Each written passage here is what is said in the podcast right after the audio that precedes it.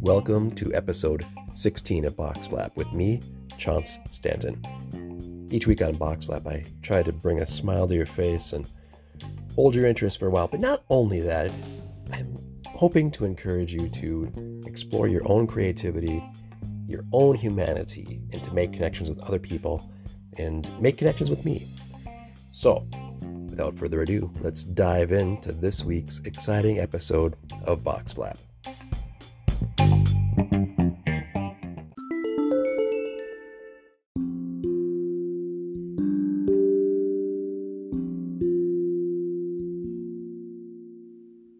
A little bit about me I got kicked out of Bible college.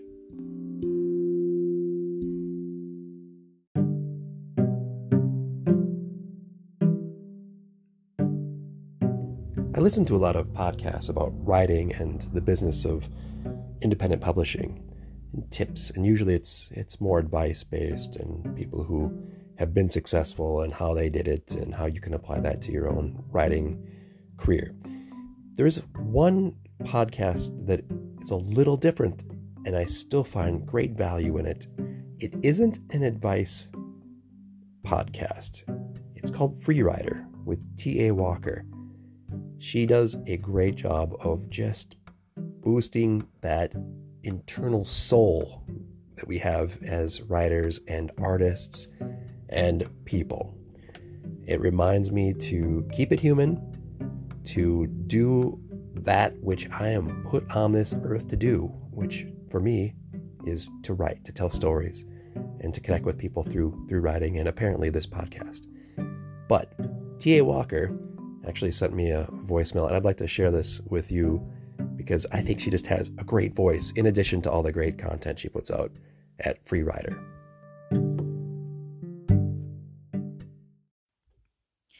Hi, John Stanton. This is T.A. Walker. Thank you so much for the message that you left. It was encouraging, and I'm glad that you seem to appreciate the tone of my podcast.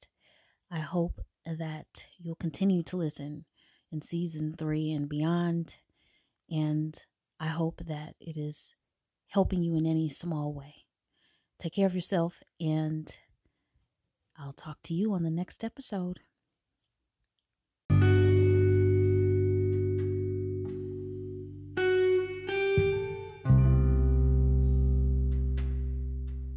I mentioned in the intro that I was kicked out of Bible college. Well, kicked out was a pretty strong phrase. It was more like I was strongly encouraged not to return after my first semester. And there were various reasons, uh, one of which was the inciting incident uh, when I was a DJ at the campus radio station at this uh, Bible college located on, on a skyway system in Minneapolis. um, and I was uh, working a night shift, and uh, the music that they their format was more along the lines of um, calm, uh, conservative music, the Christian music, but more like Sandi Patty and inspirational type music. That wasn't what I listened to, though. I, I really enjoyed uh, Christian rock, hard rock, and Christian pop rock. I won't even bother naming names because I know there's so few of us uh, folks who grew up in the 80s who probably recall the uh, the groups that I that I actually found exciting. So I did lock myself in, but then I also worked in some U2, Bullet the Blue Sky, and Kansas Dust in the Wind, which I recently discovered. So I played some things that were not in the canon of allowable music within that Bible college's format. Um, and I knew that was going to be a problem. And that's why I had barricaded myself in the sound booth. So at some point, maybe around 10 p.m., the uh, station manager came down from the dorms in her pajamas and was pounding on the glass. And I, I just finished out my my shift playing out the music that I wanted to play. And uh, that was one of the reasons why I was asked not to return to Bible college. And that, and I would sign in for morning chapel, even though I didn't attend, and I would go back to bed.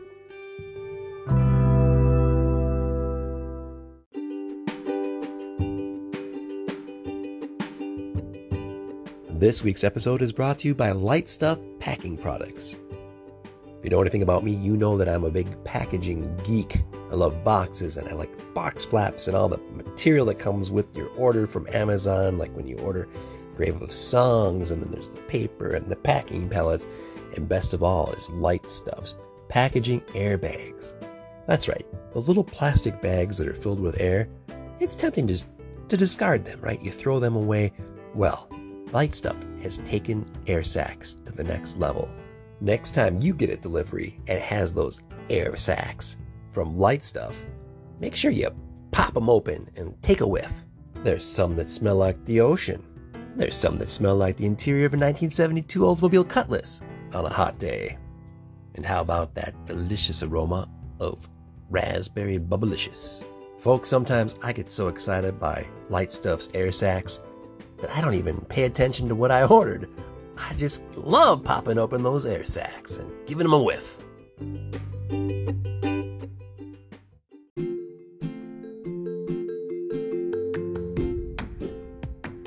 Quick author update. I did get down to Decorah, Iowa once again and visited the Dragonfly bookstore right there on Main Street, trying to uh, get some books into the shop and they have no idea who I am yet.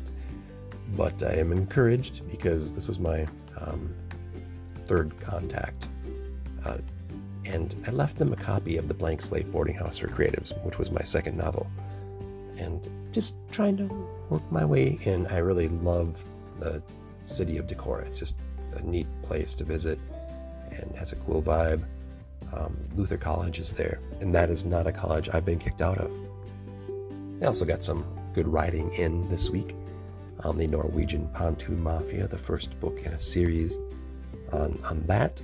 Um, first book is called Lake Level, and right now I'm really starting to just write in the opening. I've got the outline pretty well sussed, and then uh, it's, now it's just a matter of putting the words down. It's what it always takes.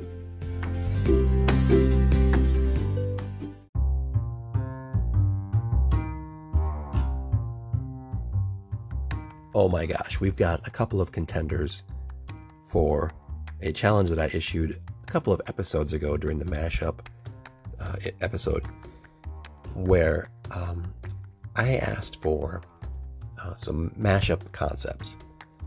And friend of the show, Stephen Carlson, has submitted a couple of doozies.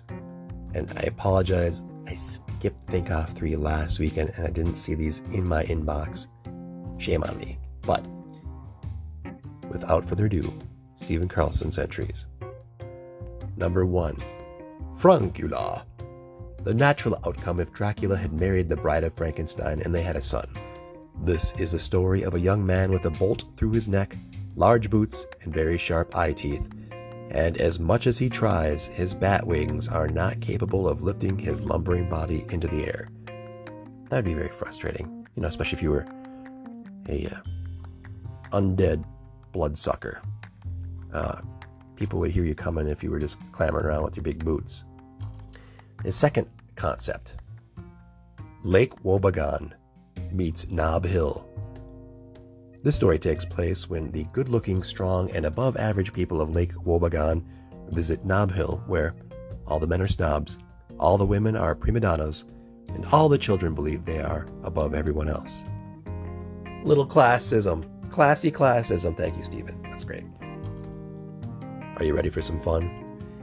For this week's Think Off 3 challenge, like you to think of three places that would be really weird to get kicked out of. and you can't use Bible college. Three places where you wouldn't expect to be kicked out. And maybe a little bit about why you'd get kicked out of these places. It's fun. For those of you new to the podcast, Think Off 3 is a creative exercise we play. It's not a game in the sense of people winning and losing, there's no points. It's just a creative exercise to get the juices flowing. I think it would be great for warm ups uh, in a writing class, for example, or um, if you have a problem that you're trying to solve, playing a little Think Off 3 and then addressing your problem, I think is a really good way to get the brain to think a different way, unexpected ways. So, how do you and Stephen Carlson and other people, who are all winners in my book, how do you send me those responses to these Think Off 3 challenges? Well, I'm glad you asked. You can email me at chance underscore s at yahoo.com or you can go over to my author Facebook page, Chance Stanton Author, like the page and DM me or whatever it is you kids do nowadays.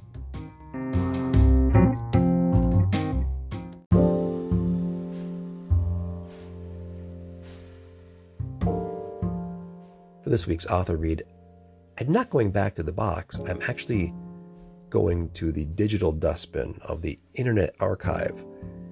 I'd done a series of blogs to promote my second novel, The Blank Slate Boarding House for Creative, way back in 2013, I think it was. And uh, one of the blogs that I dusted off today from the Internet Archive, um, I, th- I, just wanted to share that with you. I'm going to give you a little context here, Uh, a couple things you need to know. Number one, one of the characters in the book is Harry Houdini. Harry Houdini is a real life person, or he was, but he also appeared as a character in The Blank Slate Boarding House for Creatives. He is the nemesis of my villain, Perios the Magician. They have competing styles of magic, and they both have pretty strong egos. Second thing you need to know is that you'll hear Harry Houdini complain about the quality of newsprint in this piece.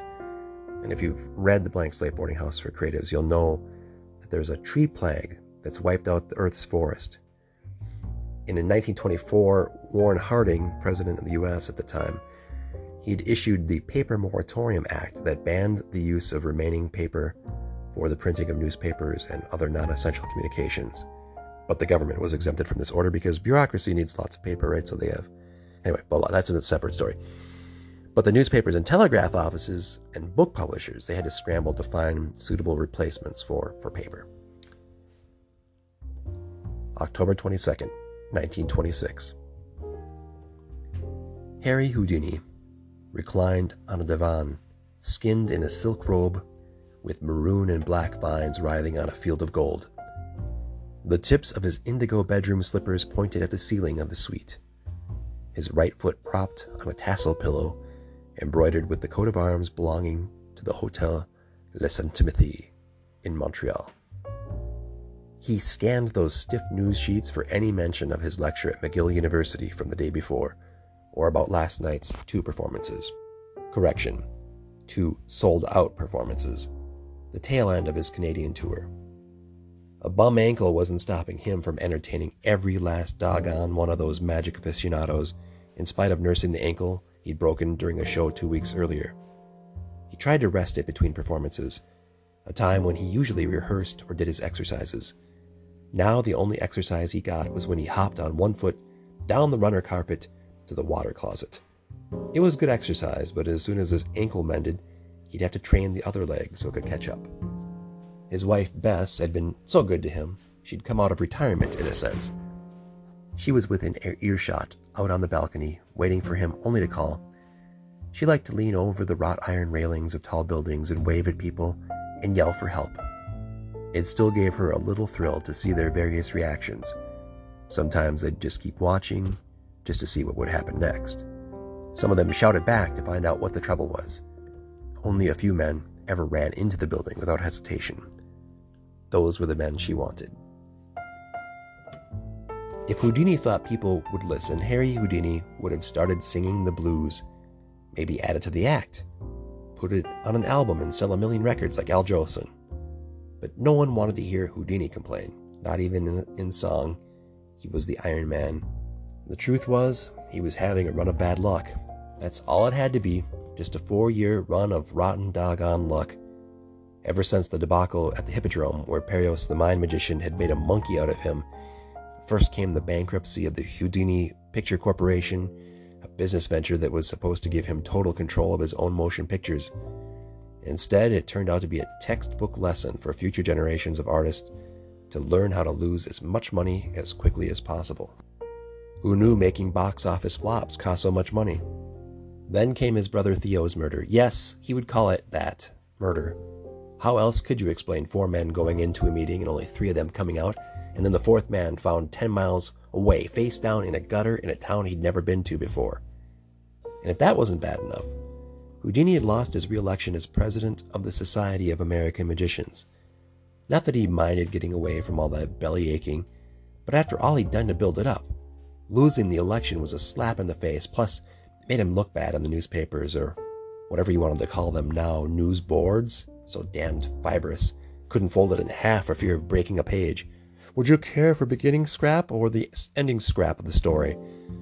The way the so called paper sucked up the ink, every photograph looked like gray and white triangles humping squares.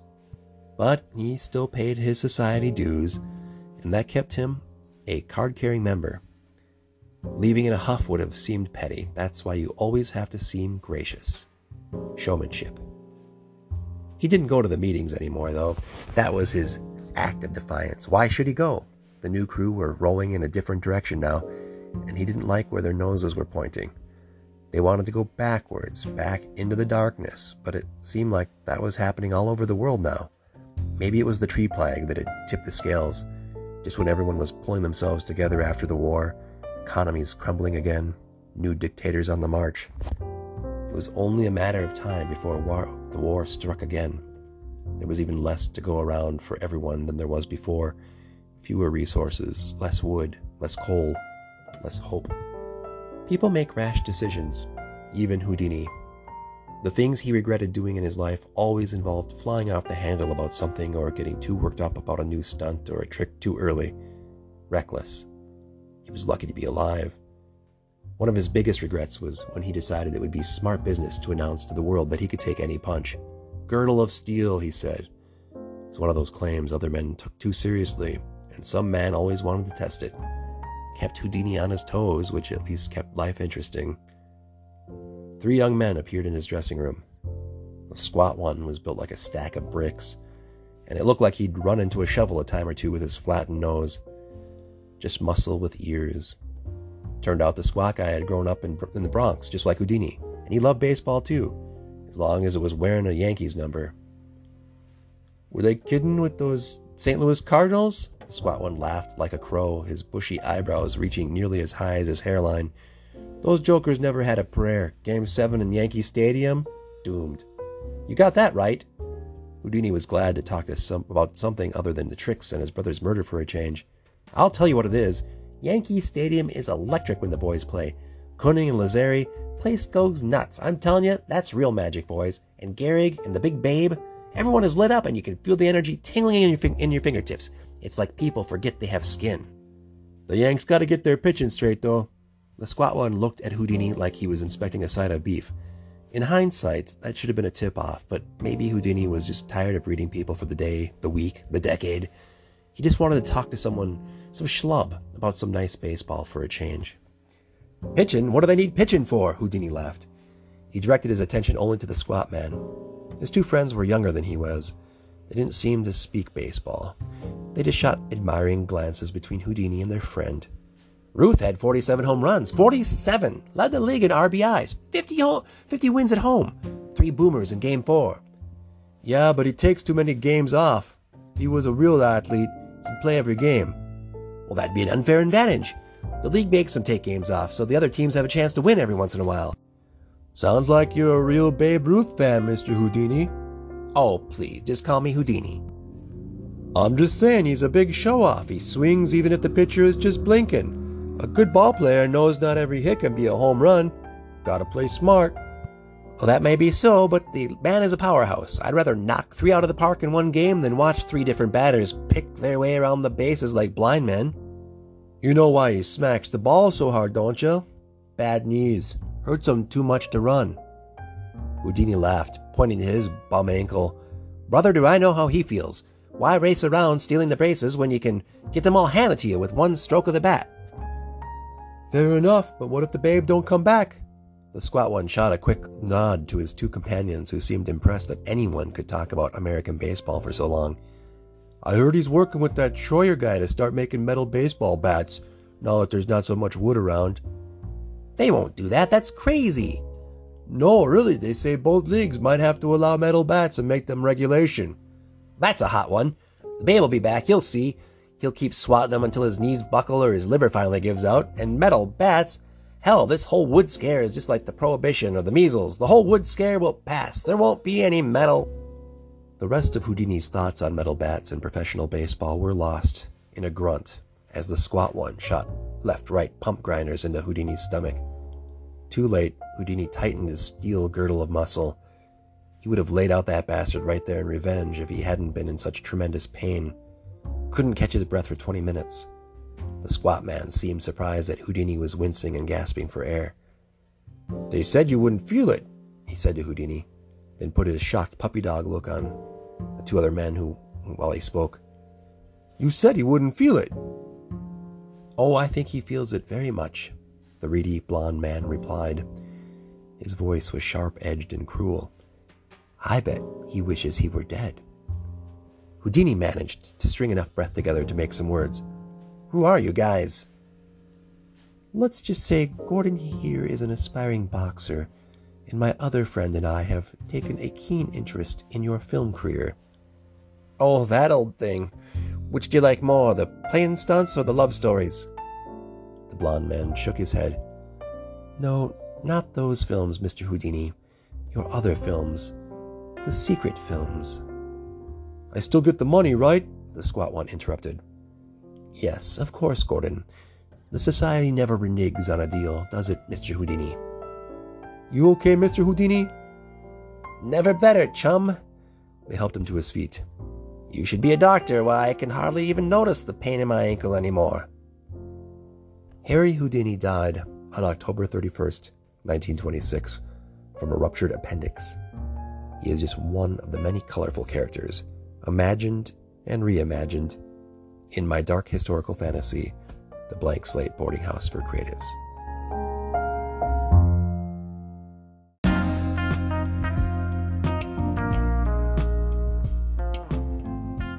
that's going to do it for this episode of Box Flap. If you like what you hear on this show, please consider purchasing one of my books. They're available on the Amazon machine, and I think there's something for everyone. Three great novels and also some uh, short humor pieces that hopefully put a smile on your face. And they're all out there just waiting for you, and I hope that they bring you enjoyment. And until next time, keep on flapping.